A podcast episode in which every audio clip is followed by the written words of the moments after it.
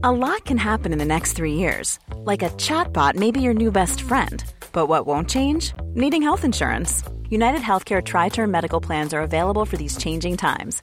Underwritten by Golden Rule Insurance Company, they offer budget friendly, flexible coverage for people who are in between jobs or missed open enrollment. The plans last nearly three years in some states, with access to a nationwide network of doctors and hospitals. So, for whatever tomorrow brings, United Healthcare Tri Term Medical Plans may be for you. Learn more at uhone.com. You're listening to Queers, a podcast about politics and culture with Simon Copland and Benjamin Riley.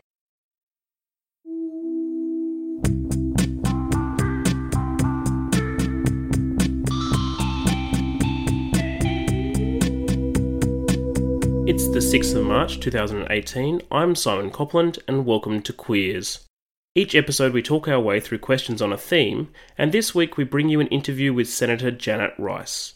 Janet Rice is the Green Senator for Victoria, first elected in 2013 and then re elected in 2016. She is the Green spokesperson for LGBTIQ affairs, as well as the spokesperson for women, transport and infrastructure, agriculture and rural affairs, and forests. We recorded this interview at the Better Together conference in January this year and spoke about the impact of the postal survey on marriage equality, what's next for LGBTIQ Australia now that marriage equality has passed, and the state of Australian politics in general. Okay, we hope you enjoy the interview. So, today I'm really excited to be talking with the Green Senator Janet Rice. A climate scientist by training, Janet began her working life campaigning to protect forests. She was part of the 1983 Franklin River um, blockade and a leader in the campaign that resulted in the creation of the Errinundra, um, National Park in East Gippsland. She was also a founding member of the, of the Victorian Greens. Now, Janet is the Green spokesperson on LGBTIQ issues, women, agriculture and rural affairs, forests, and transport and infrastructure. That's everything? Yes, that's it. Uh, she was a leading advocate on the issue of mar- marriage equality and lives in Footscray with her partner Penny and your two adult sons, if I'm correct. Except both of them have now fled the nest. Ah, they've now Yes, fled the nest. Um, Oldest son John left for Scotland three days ago. oh, really? I, I, used I lived in Scotland for about 10 months um, a couple of years ago. Whereabouts in Scotland? is- Edinburgh. Oh, it's a lovely Yes. city. My partner is there right now. He's from Oh, Scotland. okay. Um, so um, John has just arrived. Ah, he'll love it. He'll love it. It's a beautiful place. Um, well, Janet, thanks for agreeing to appear on Queers. I'm delighted to be here, Simon. Um, and how are you today? I'm pretty good, yes. Day Um, two of the Better Together conference, still early on a Saturday morning. Yeah, yeah. So for folks, we're recording at the Better Together conference today. This will probably come out after our live recording that we that Ben and I did yesterday. Um, so I mean, if we get some, we might get someone trying to enter a door here or there. Um, so if that happens, I'm sorry to our listeners. Um, Get the feel of being here at the conference. yeah, exactly. But we've we've found a quiet space to do this, so hopefully this should work out all right. Um, let's, let's start, Janet. You have a background primarily in environmental issues, um, but more more recently have become a leading voice on LGBTIQ or queer issues.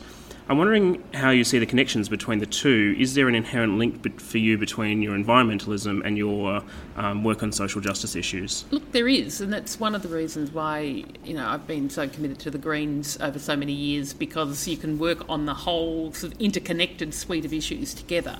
And if you think of the Greens platform of ecological sustainability, social justice, um, partic- democracy and peace and non-violence, you've got to really, in order to be creating a sort of fair and more sustainable world, you've got to be looking at all of them together.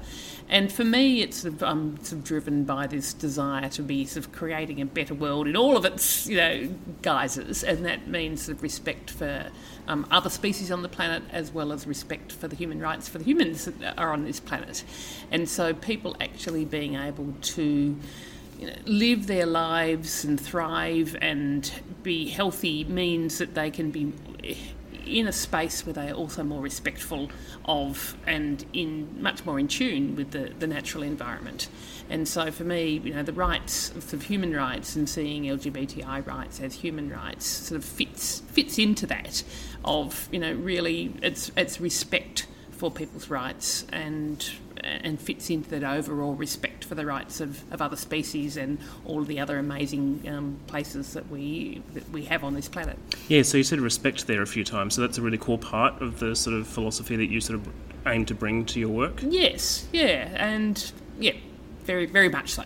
yeah, yeah, yeah. And so I'm wondering, you know, I, for, for listeners, I've been involved in the Greens for quite a while, or had been involved, but not so much anymore. Um, and one of the things that we often that I often heard was that focusing on social justice issues sort of was was a way to detract from the core focus of the party, which is a focus on the environment, and that it had the potential to lose voters who might be interested in the environment but weren't so concerned about social justice issues. What do you say to someone? Oh, look, I'd say you, you can't separate the two of them, and that you've got to be sort of um, to be coherent as a party, you've got to be pursuing social justice issues and environmental issues side by side. And it's you know essentially. I don't see that you can differentiate between the two. And I think the difference with the Greens and other parties is that we add on that ecological ecological sustainability. We add on the fact that we don't live in this vacuum in, in a um, world you know, away from the environment. That we are part of the environment, but you can't we you know we can't have a healthy environment if we have got people whose rights are being trashed all over the place. If you've got people living in poverty, um, and if you've got people who are really struggling to survive and living really unhappy lives, they are going to be in no place whatsoever to be able to focus anything on anything other than their own personal well-being, rather than seeing themselves as being part of you know, an interconnected environment and seeing themselves themselves as, as having a role in in looking after and being a steward of that environment. So uh, yeah, I, I, I for me, I've you know that dichotomy is such a false dichotomy to say that you can just be looking at one or the other. And I guess for me, another part of that is in, in, this is a crude way of saying it, but what's the point of having a healthy environment if everybody is living terrible lives? You know, it, it, obviously there is there's there's there's value in nature, an intrinsic value in nature, and an intrinsic value in, in other species' life. But if we sort of create a, a an economic or democratic system that protects the environment but makes sure that mm, everybody people has are living, living yeah, in poverty or with no rights, then then that doesn't seem like a very good no, world to me either. And it's not going to be stable essentially because people, you know, if you I mean, it's you think of it sort of more in a sort of developing world context, is sort of the easy, you know, the, the starkness of if you've got people who are struggling and you're telling them, well, you can't, you know, you've got to look after this this pristine bit of the environment. They're not going to do it, you know, because it's going to be cheaper and easier for them to be you know, polluting that or un, unsustainable, you know, extraction of resources, and and it's you know, it's just not going to work. So, just a final question on this theme. I'm wondering, I'm not sure quite how to frame this, but how you see the work that the Greens do, connecting those two together, and the sort of solutions that we need that connect those two together. How can we do a better work in this kind of space, making the environment an issue, and then also in environmental spaces, making mm. social justice an issue, and linking those two together? I think it's it's something that we've got to work more on. In fact, just you know, tiny thing at this conference, you know, we've got lots of plastic water bottles for the, the water supply, and I know that why, why they did that. They were trying to cut costs. We haven't got any catering here at the town hall, so it's the easy way to provide water. But it's those small things and actually just getting an awareness, much a greater awareness of hey, there are other ways you can you can do this. I mean, even just telling the conference um, attendees that look, there's going to be no catering. Bring your own water bottle. Bring your own keep cup so that you can go out and get a, a cup of coffee, you know, at the at a local cafe.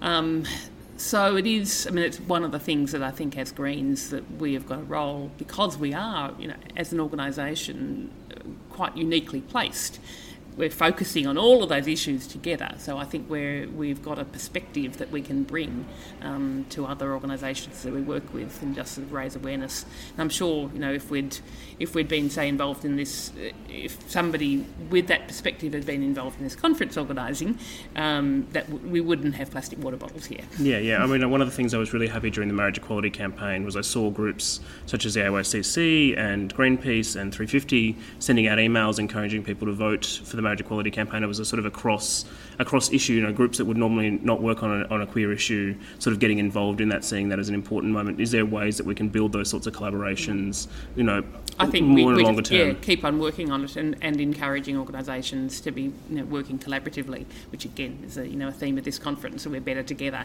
And in terms of the progressive movement, those of us that are concerned about the broad range of both human rights and environmental rights, the rights of other species, the more that we can work together as a united front, the better.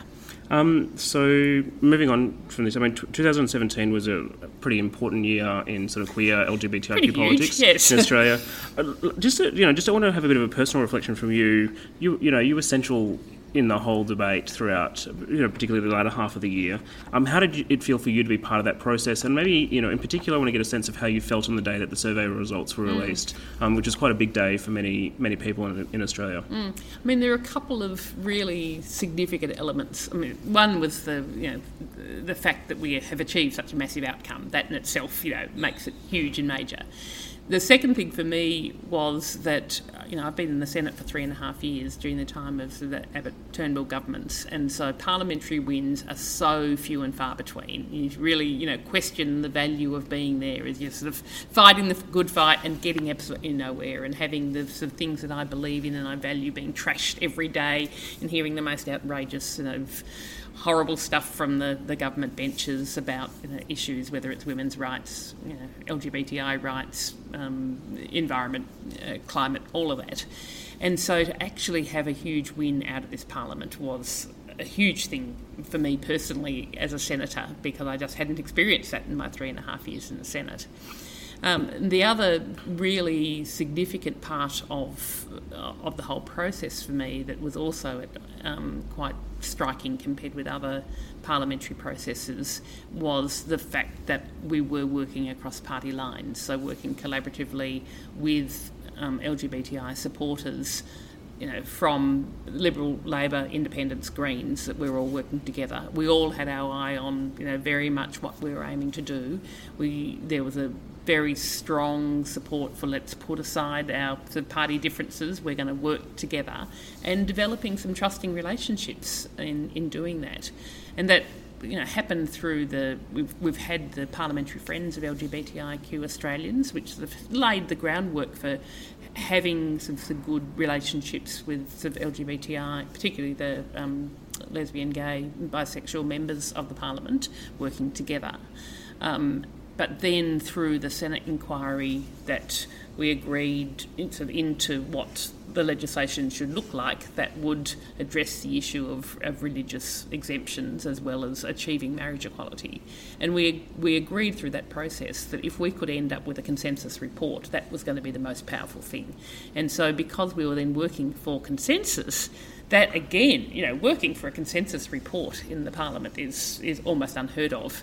Which you know, in my politics, of course, being involved with the Greens, we work collaboratively and sort of aim for consensus all the time within the party. But you sort of feel you've got to put that aside when you come into the parliament, and you're just there in this really oppositional adversarial space. So that was a striking difference to be working on that Senate inquiry and aiming for a consensus report. I'm wondering what you think about the. I know the Greens obviously opposed the the public vote or the, the plebiscite. Mm postal survey throughout the process. On reflection, what what are your thoughts about the role that that big vote for the yes had in making sure that that legislation did pass mm. and, and pass without any amendments, yeah. um, any of the Conservative amendments coming through. Do you think if it hadn't gone through that process, it would have been more likely that there would, there would have been some of those Conservative amendments getting up in the Parliament? I don't think the Conservative amendments would have got up, but there would have been many more people that would have voted for them and the vote would have been closer. There was no doubt that because of the survey, there are members of the, the Liberal and National parties who felt that they they were given the um, ability to um, not vote for those those conservative amendments that if you hadn't had the survey they might have felt they had to. But my view about the survey is we absolutely shouldn't have had to have gone through it. It was harmful, it was damaging, there was you know this ongoing uh, harm, just unleashing sort of the homophobia and transphobia that it did so, and you know, we, we knew all the time that we had the numbers in the parliament. That there were, you know, as, if the members of the government, once they were given the ability to have a, a conscience vote, there was support for getting legislation through the parliament. So uh, it would have happened without the survey, and so you know, and parliament had to vote for it anyway. So we didn't need to have it. It was you know harmful and, and cost such a huge amount of money. But you know, there were some silver linings of having had that, and that was one the level of you know overwhelming support and sort of no chance of those amendments getting up. Um, and the fact that it you know, absolutely unequivocally sort of put to bed any issue of oh there's a you know silent majority of people who really you know were in favour of traditional marriage. No, there was not. it was absolutely crystal clear yep. that the majority of Australians sort of you know supported the rights for for lesbian, gay, bisexual, transgender, intersex, and queer Australians. I want to interrogate the survey a little bit more, um, thinking about the how it worked and the, and the opposition to it, I, I will start off with some thoughts about um, the campaign itself. Do you have thoughts about you know what the campaign did well during the survey process, and also things that we could learn as a community from the campaign? Some of the issues that may have arisen during that process, you know, from your own perspective. Look, I think it was the right decision to sort of focus very much on the positive and not get dragged into the, the negative campaigning. So, focusing on you know, it's, it's it's about love um, and people being able to marry the person that they love. So, and I think given the resources, it was also the right decision. The other focus of the, the feature of the campaign was that there was, a decision to focus on essentially getting out the vote, knowing that we had enough um, support there in the community. We just had to make sure that people voted. So that was, um, I think, they were re- two really important features that resulted in the, uh, you know, in, in, the vote being as high as it was. Um, it did mean that you know there were uh, people in other parts of the country where there wasn't so much support um, that they didn't they didn't get focused on as much. And I think if you look then at where the No campaign succeeded the most, that was you know they focused in very different parts of the country, and we could have with more resources and sort of challenging their campaign. I think there were quite a lot of people that voted no that, that wouldn't have voted no.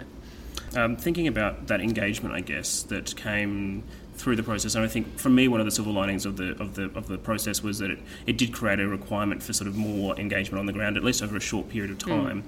Um, but at the same time, that uh, it was obviously very difficult for people, um, you know, having to go through that process and, and seeing seeing the results of that process. I'm wondering what your thoughts are. I mean, one of the core philosophy, another core philosophy of the of the Greens is is grassroots democracy. Mm. Yet we saw a lot of sort of, I guess, negative discourse about about having to engage in that sort of democratic process or in a democratic process in this sort of rights-based issue, if that makes mm, sense. Mm. How do we how do we align those two things about how do we engage with people on, on rights based issues, ones that are particularly so personal, uh, in a sort of grassroots democratic way? What, you know, how, do, how do we do those sorts of processes? I think you can have the engagement, but it doesn't have to end up you know, with a vote at the end of it. I mean, because the problem with the vote is that it's just so polarising that you're either for it or against it. Whereas actually having the debate and having the discussion, um, I think is you know an incredibly valuable thing to do.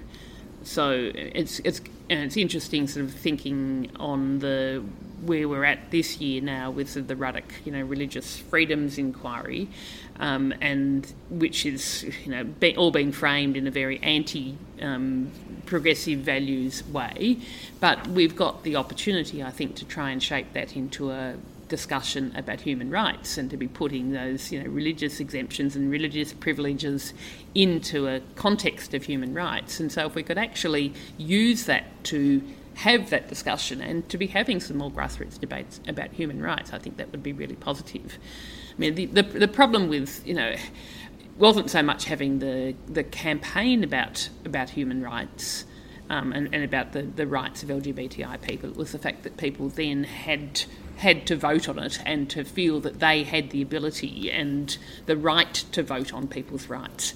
Um, I had um, the really interesting experience of doing the, the scrutineering or ob- observing, as it was called, of for a day of the of the votes when they came in, and in particular we had a, a, a strong focus on looking at the, the people that had voted informally or the, the ones that weren't you know straightforward yes or no. And the striking thing from that experience for me was the number of people who you know, either crossed both boxes or they didn't vote or they just you know, wrote on their form. And overwhelmingly it was I shouldn't be voting on the human rights of somebody else. It's not my role to be making a decision on the human rights of somebody else. So, thinking about this sort of grassroots, I mean, you, have sort of um, said it was that the vote is the kind of the problem that sort of sets up this polarizing debate. And and uh, you, you, and I previously have had conversations about consensus as a, as a role. Mm. And so, how can we, as a community, in a broader sense, you know, in, in a green, in the party of the Greens, where you have meetings, um, you know, you can you can use consensus-based pro- processes, but how on a, on an issue such as a rights-based issue sort of engage in a more consensus-based process rather than than negating than going straight to a, a vote and mm. you know and we end up with a vote in a parliament as well you know I think yes, that yeah. you know one of the critiques I've had about the idea of voting on rights is that we, we kind of do that anyway through voting for parliamentarians who then vote on the vote on those rights anyway. So, what, what are some alternative ways to sort of deal with these sorts of issues that have a more consensus focus or, or, or about building up public support, you know, in that kind of way? Yeah, I mean, I think it's hearing, giving platforms and creating spaces to hear people's stories, and yeah, that's that's a big thing to do that. And I mean, one of the the other challenge is to is to be doing things that are actually engaging enough and salient enough for people to actually want to be engaged. I mean, one of the reasons why people were happy to have the conversation, of course, was that they knew that okay, I'm going to vote on this. This was a big issue that was going on in our society. So how you create that level of um, you know interest in in the issue, I'm not quite sure. But I think it's the sort of thing that we sh- absolutely should be, you know, working out how to do more of. Because if you're going to have participatory democracy, um, that's what we need to have. We need to have people having those conversations at a at a grassroots level, um, you know, and yeah, create creating this, resourcing it for one thing, um, and then taking the opportunities to give people the, the opportunities to have those discussions, to hear people's stories, to really engage with an issue in a you know quite complex and nuanced way, rather than I mean one of the problems was yes we're talking about having the grassroots campaign as part of this you know the the vote, but you know most of it was actually conducted via you know media coverage of some you know really hurtful and very simplistic um, um, attitude positions that were being put, particularly by the No campaign. Mm, one of my critiques of the campaign, or not the campaign, but of the of the media coverage, is that it overplayed some of those you know those flyers. You'd get a flyer that would come out to a few places in Melbourne, and it would suddenly be national news. Um, is that is that something that you think that the media could have played a bit more of a, been a bit more responsible in sort of not spreading that stuff as quickly, or or was it important to highlight those in, those instances throughout the campaign? Look, it's a bit of a balance. I think it is important to highlight it, but it did tend to then frame the whole um, narrative, and because the Yes campaign was wanted to focus and knew that the best thing was to continue to focus on very much the positive that you know, this is about love between two people, uh, the media uh, and the, with the No campaign that was sort of having the most, you know, the more sensational, you know, your your child is going to be, um, yeah, is yeah, going going to end up sort of having to wear a dress to school, all of that stuff. Um, that's that was going to be the more sensational stuff. So I don't know, but I think it was important for people to know that that, that was the outrageous stuff that was being said. Um, it's you know, I mean that's that's part of the problem of having that that level of high profile campaign of, is that it's inevitable that you cannot have. I mean, we had, you know, George Brandis and Malcolm Turnbull saying we were going to have a, a respectful debate. It was in, going to be impossible to have a respectful debate um, given the, the circumstances that were set up. Um, uh, just uh, maybe one or two more questions on this whole thing because it's such an interesting. I think for me, it's such an interesting example of of, of, a, of a whole process that mm. was created debate, and I, uh, am fascinated to talk about it. Um, obviously we've noted there was a lot of homophobia and, and I think also particularly transphobia oh, that came out absolutely it was trans people that ended up being thrown under the bus um, which I can process. imagine is something that might have impacted your family in yes, particular yeah. um, oh I mean the, the, amount of transphobic stuff that just came through my email inbox that, you know a lot of it in fact my staff didn't even let me see and then there was the stuff that you know I saw and there's no way that I was going to share that with Penny because basically it was just saying that trans trans people, you know, don't exist, to the work of the devil, all of that. And I mean, it still continues to come through my, you know, Facebook posts. The, you know, people that really have just completely, um, yeah, they don't accept that that trans, um, that gender dysphoria is a real thing. And, so it seems clear to me that I mean, I think that homophobia obviously continues throughout our society, and, and that's mm-hmm. something that we saw through the postal survey. And but it seems clear to me that, and we saw we saw this in the US that transphobia is probably something going to be that it's going to be mm-hmm. maybe the new frontier, if you want to say, or the or the new way that, that, that the the new attack that conservatives are going, to, are going, to, use against LGBTQ people, they're going to target trans people in particular. I get that sense. Mm. What are ways that we can deal with that um, and acknowledge, you know, recognise that and deal with that coming going forward if, if, if that if those attacks are, are to come? I think it's uh, continuing the work of making the stories of trans people more evident. I mean, one of the changes, if I you know think back over the last 30 years, of say when I was at school, and I didn't know any, you know, I went to an all-girls school and I didn't know anybody that identified as being same-sex attracted at my school. Mm. It just wasn't done. Every and basically for most people, um, homosexuality was invisible, and so people who were gay and lesbian knew because they were in the closet, they didn't come out. It was a secret thing. People didn't think they knew any gay people. Now, everyone knows somebody, whether your brother, your neighbour, your, your, your uncle. You know, so people know that gay and lesbian and bisexual people are just normal people like them, and they and they accept them. And so, when you have the sort of homophobia being cast at people, people say, "No, you know, that's not what my sister's like. It's not what my you know, my friend I you know play soccer with is like. They know them to be just a normal person like them who happens to sort of love someone of the same the same gender.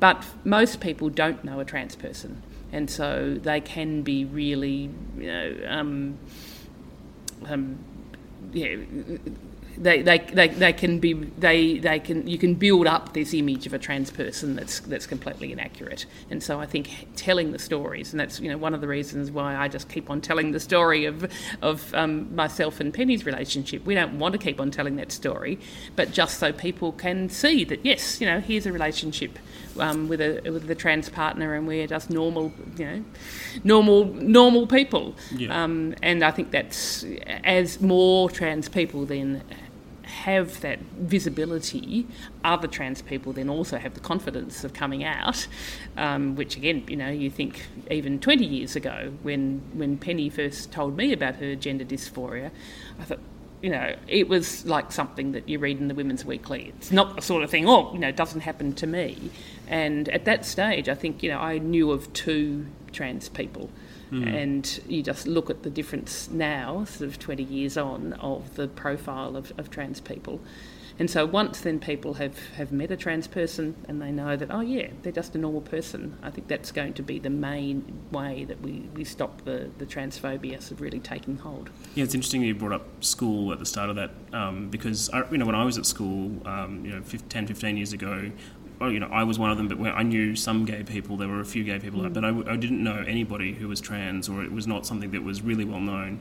But my my partner's a teacher, and he they, you know, he's in high school as well, and they have multiple students who are either trans or non-binary, or, or and so even the shift in that ten years is quite Absolutely. quite stark. And I look, you know, my my kids, they're now in their early twenties, and when they were at school, yes, it was just not only did they have this whole suite of friends who were, you know, gay and lesbian lesbian friends, and they were completely out at the age of fourteen or fifteen, but yes, all of the non-binary um, kids that they were at school with, and it's just such a, a massive change, and it is a big social change, and so it's not surprising that you know there's going to be um, a variation in how that change gets accepted by members of our, our community um, and that it's going to take some time. I mean, one of the other things in terms of just recognising what a huge change we've been through is, again, thinking back to when Penny and I were married, which was 1986. That was the same year that there was a survey done. It was the height of the um, HIV AIDS crisis, and there was a survey done about homosexuality in Australia, and two thirds of Australians at that stage thought that homosexuality was immoral. Mm you know, and so yeah. that and that was when I was an adult. You know, yeah, it was yeah. when Penny and I were getting married. yeah, well, that's, I mean that's, and that's the height of the um, you know the, the sort of gay murder spree in in, yes. in, in, Sydney and, and, and, Adelaide and parts of Melbourne as well. Mm. Um, so it's amazing to think that you know the progress in what 20, 30 years. That's right. Um, what, what, one other question I wanted to ask is, you know, actually thinking about this, you know, how we deal with these sorts of social issues. How do you see your role as a parliamentarian in doing this? And I know this is a big debate within the Greens about, you know, the role of social movements versus the role of Parliament and how those two things mm. interact. How do you see that role, you know, and how do you see your role as a parliamentarian in dealing and working with social movements and in creating social change? And I, I want to ask this in particular because you said that, uh, you know, earlier on in our conversation, you said that, you know, you felt you sometimes feel a little sort of question of what's the point because nothing is nothing is being achieved. So how do you connect with social movements and how do you engage mm. in that way? And again, I think there's a bit of a uh, tendency to sort of create this dichotomy that you've either got sort of activism happening in the community or activism happening in the parliament. I see myself as an activist in the parliament, and you use the legislative change when you can achieve it, where you've got political levers to achieve that change. But a lot of the work that I do in the parliament, and again, you know, particularly influenced by the last three and a half years of Conservative government, so not much chance for legislative change. A lot of the work I do in the Parliament is as a campaigner. It's you know it's using my platform as a senator to be out there, to be advocating, to be getting a profile, to having a focus on issues, and so it's absolutely working hand in hand with the you know, community-based movements. And we need both. You know, we need to have really strong community-based campaigns, and we need to have people in our parliaments that share those values who can be there and be the, the advocates for change in the parliament. And in fact, that was you know one of the uh, really the driving force between you know, me getting involved with helping to to found the Greens in Victoria because I had this background working in the community movements and doing as much as we, we could do there and really strong community campaigns on environmental issues, but there just wasn't the representation in our parliaments to actually be able to reflect that in legis- legislative change. You know, and it all depended then upon the politics of you know lobbying and, and marginal seat politics, and you'd have Labor and Liberal listening when the politics worked out and they could see, oh yeah, there's a bit of support there, so we'd better throw them a, you know throw them a bone. Um, whereas and there wasn't the, the strong support in the parliaments for the, the that reflected the values of the movements. And do you think that that sort of you know the sort of what you're discussing is, is, is a thing that the Greens continue to do to engage with that social movements. How important do you think it is for the party as a whole? Because, um, uh, and I'm thinking about there's the potential critiques that the Greens are sort of becoming more parliamentarian. Is there is there work that needs to be done to reconnect with social movements, or is that still continuing from your perspective? I think, it's, I think it is still continuing. I mean, there's always the limitations of you know of time and what you can do with the resources available, but I think it's it's really important. One of the problems, of course, is that a lot of the social movements they are reluctant reluctant to get in behind and to be working closely with us because they feel that they don't want to be jeopardising their relationships with the, what they see as the parties of potential government or of government. And so they can be working with you behind the scenes, but will never actually come out and say, yeah, the Greens, you know, are representing our voice and um, in the in the Parliament. So that's that's an ongoing frustration. yeah, I can imagine. Yeah. Um, so moving on a little bit, marriage equality passed in 2017. Um, we've had our first marriages. It was it was an issue that sort of took up a lot of energy and mm. space mm. for you know 13 years for quite a long time and sucked up a lot of that media space in particular. I, I, I hate to sort of you know create you know these boxes of, of issues that might be next but you know that's you know we're at this mm. conference mm. which is sort of discussing the sort of next steps what do you think of the next steps i mean maybe even thinking about yourself uh, as the person who, who holds mm. the lgbtiq portfolio what are the sort of issues that you might be able to spend some more time putting your attention towards um, now that marriage equality mm. has passed well there, there are still bits of legislative change that are required but most of them are at state level rather than at federal level the other real um, change that was that i thought we'd be working on too at a, at a federal level was for the rights of trans young people to not have to go to the family court to get hormones. But that was fixed. Yep. You know, the, the, same week as marriage equality. In fact, there was the um, family court decision that said that that struck out that requirement. So intersex issues are a real one that I think I'm going to have a focus on in 2018 mm-hmm. because the rights of intersex people are still lagging far behind the, the rights of and and understanding and acknowledgement of the issues that intersex people face. And you know, if we think that trans people haven't got a profile compared with lesbian, gay, and bisexual people, intersex people is even less so. People just your average person doesn't understand, you know, what who an intersex person is. I think most people in the in the LGBT yeah. most people in this conference probably don't even know what exactly means, yeah. exactly. And then there are the ongoing issues of just getting, I mean, the, certainly the religious exemptions, I think, is going to be something that we're going to be, be fighting and and making sure that we don't get you know, extra discrimination on the guise of religious freedoms. So working on that again is going to be a, an ongoing thing through through 2018. Um, and and then support for you know LGBTI people across the board in all spheres of their life, from you know school settings and through to aged care settings, of really making sure that there is uh, that acceptance and that the barriers aren't there. A lot of it isn't actually legislative stuff that needs to happen, and certainly um, not legislative um, changes that need to happen at a federal level. So essentially, my role is going to be continuing on the work as an advocate, working with our um, MPs in the state parliaments. So there are still changes to state discrimination laws that are required.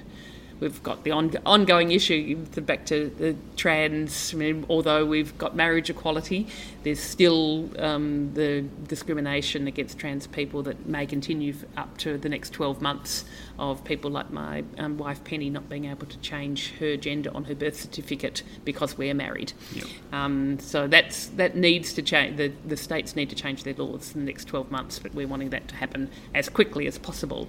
And then there are other birth certificate laws as well, because most states and territories also say that you can't change your gender um, unless you've had surgery and if you're over 18. And both of those are, are big things that we think are totally inappropriate.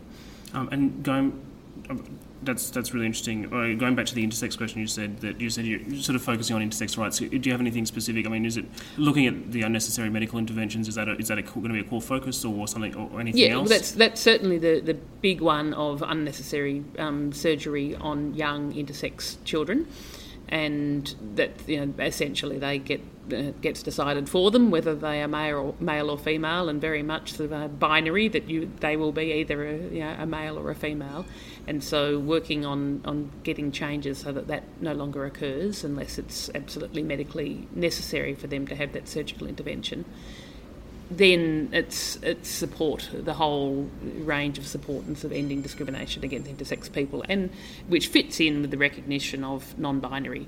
And I think that's going to be another big thing as well and so that we're just at the beginning of, of recognising that um, of getting away from the, the binary and sort of that whole you know, gender diversity and and non-binary and intersex because you know if there is much more acceptance of that in the community that's where you know the the determination that yes, you know, you have to fit into either a male or a female box disappears, and much more acceptance of, of people in their gender expression or their um, their, their intersex status, regardless of, of, of, what it is. And just quickly on this uh, religious freedom, um, so there's been an inquiry that's going to be headed by Philip Ruddock, uh, or is being headed by yes, Philip Ruddock, right. um, to investigate into religious freedom. I mean, do you have any thoughts about what we should expect from this inquiry, and, the, and you know, do we have any sense of where it's going? Like we haven't we haven't really heard much about it. I don't think since it was announced. Do we have any idea about where it's heading, what it might look like, and whether that's something that you know queer people should be worried about and should be thinking look, about? Look, I think I mean Ruddock himself has um, you certainly uh, has been chosen. To, he's got fairly conservative views on know, on religious on on the issue of of religious privilege. There isn't an LGBTI person on the inquiry. Um, there are some others. I don't know the, the details of all the other members. We've got the new um, head of the um, Human Rights Commission, um, Rosalind Croucher, in which you know we don't. I haven't got much of a sense of, of what um, her role is going to be and, and what the position she's going to take. They're calling for submissions, so I think it's really important for people to put in submissions to say that. And the main thing, uh, you know, that I would like to see people emphasise is to say that yes, you know, religious rights are important, and there are you know, the right to hold a religion is something that we should respect, and that our current anti-discrimination law doesn't actually respect that as well as it should. So there is a change that should happen in our anti-discrimination law to say that people's um, right to hold a religion should be respected. But then, in order to manifest that religion, that one person's religious freedom becomes another person's discrimination. And in order to weigh up whether that's appropriate or not, it needs to be looked at in the broad context of human rights law, and in fact needs to be looked at in the whole context of you know, a Charter of Human Rights. And if we, as part of this debate, could um, actually get that more of a case and more of a push to say, look, Australia is the only sort of Western democracy that doesn't have a Charter of Rights through a Bill of Rights we would be so much a better country. And if we had one. Um, I don't think we're going to get that outcome out of this inquiry, but it could actually kickstart the debate, and I think that would be the most productive thing that we could potentially get out of it. And I take it that's going to be a focus of the Greens, so you did announce, or sort of, not, not really announce, it's always been a policy of the Greens, but sort of announce it would be a push yes, quite recently, didn't that's you? right. So, and Nick McKim, who's our spokesperson on on legal issues, is uh, he and I will be working together on yeah, really sort of outlining this is what the Greens would like would like to see in terms of having a Charter of Rights for Australia. That's something I'd like to interrogate more, but I think we're running out of time, so we might have to do that another time. Um, one last question for you: What are your plans going forward? Are you? I mean, we have an election either this year or next year. Are you intending to run again? Mm. I believe you're up for election I've, next time, and that's right. Yes. So after the double dissolution, I got the three-year term. So I've you know so much for six years of being a senator. Yeah. you know, by the time I've served six years in the Senate, I would have I will have um, what, three had, had, three elections. That's right. So I'm up for election, which could be as early as August this year. And if there's an election before then, because of all the, the citizenship Section 44 stuff, it would have to be just a, a House-only election, which would be an interesting thing. I actually don't think that that's going to be as as things roll out. So yes, so looking for an election come you know, any time after August. I've been pre-selected again, so mm-hmm. I'm certainly there, ready to continue to, you know, um, do what I can as a senator to be really you know making some progress on these these really important issues. And uh, like one just to, to finish off on that, like it, you know we've got an election so from August mm. on. I mean I know that's still at least what six eight months nine months away. Do you have any thoughts at this point in time about you know what the election might actually be about, what's going to be the focus of this election, and also you know do you have any ideas about you know where we might end up after this election? You know what, what's where do we want to end? Where do we want to go? Oh look, I really hope that we can chuck this current government out. where do we? You know, my dream is that we're going to end up with um, you know, Greens in balance of power in both the Senate and the House of Representatives. Course, before then we uh, are likely to have also had a by-election in the seat of Batman, which is the best seat in the country to add to Adam Bandt in Melbourne to being elected. So having a by-election in Batman, which Alex Bhathal has been the candidate there for the um, last few elections, she is pre-selected to stand. We very at the end of that by-election, we very easily could end up with two Greens in the House of Reps. We've got um, potential. Uh, we came really close in the seat of Melbourne Ports as well, and again, Steph Hodgins May, who was our candidate last time, has been pre-selected.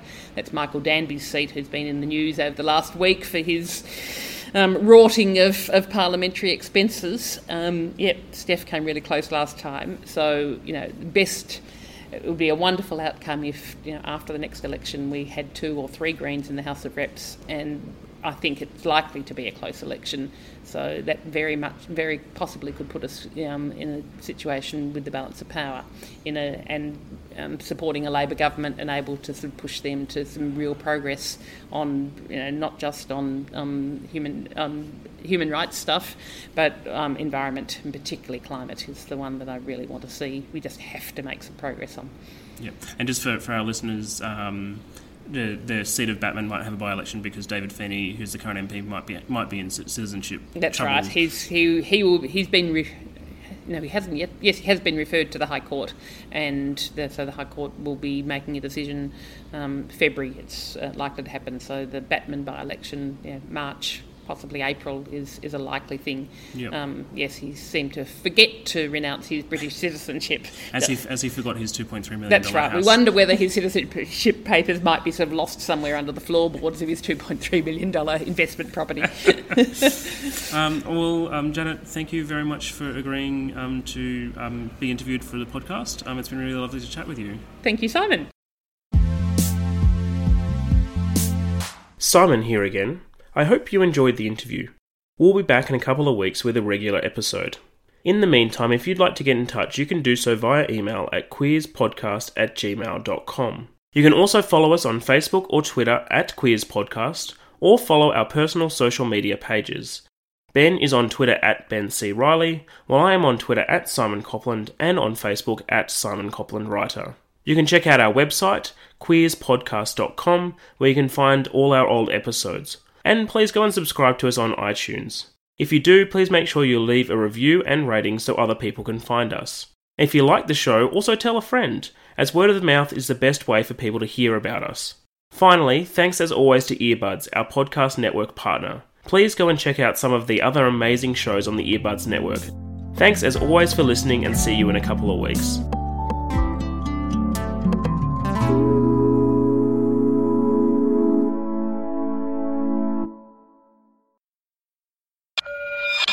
Earbuds, Melbourne's podcast network. earbudsnetwork.com.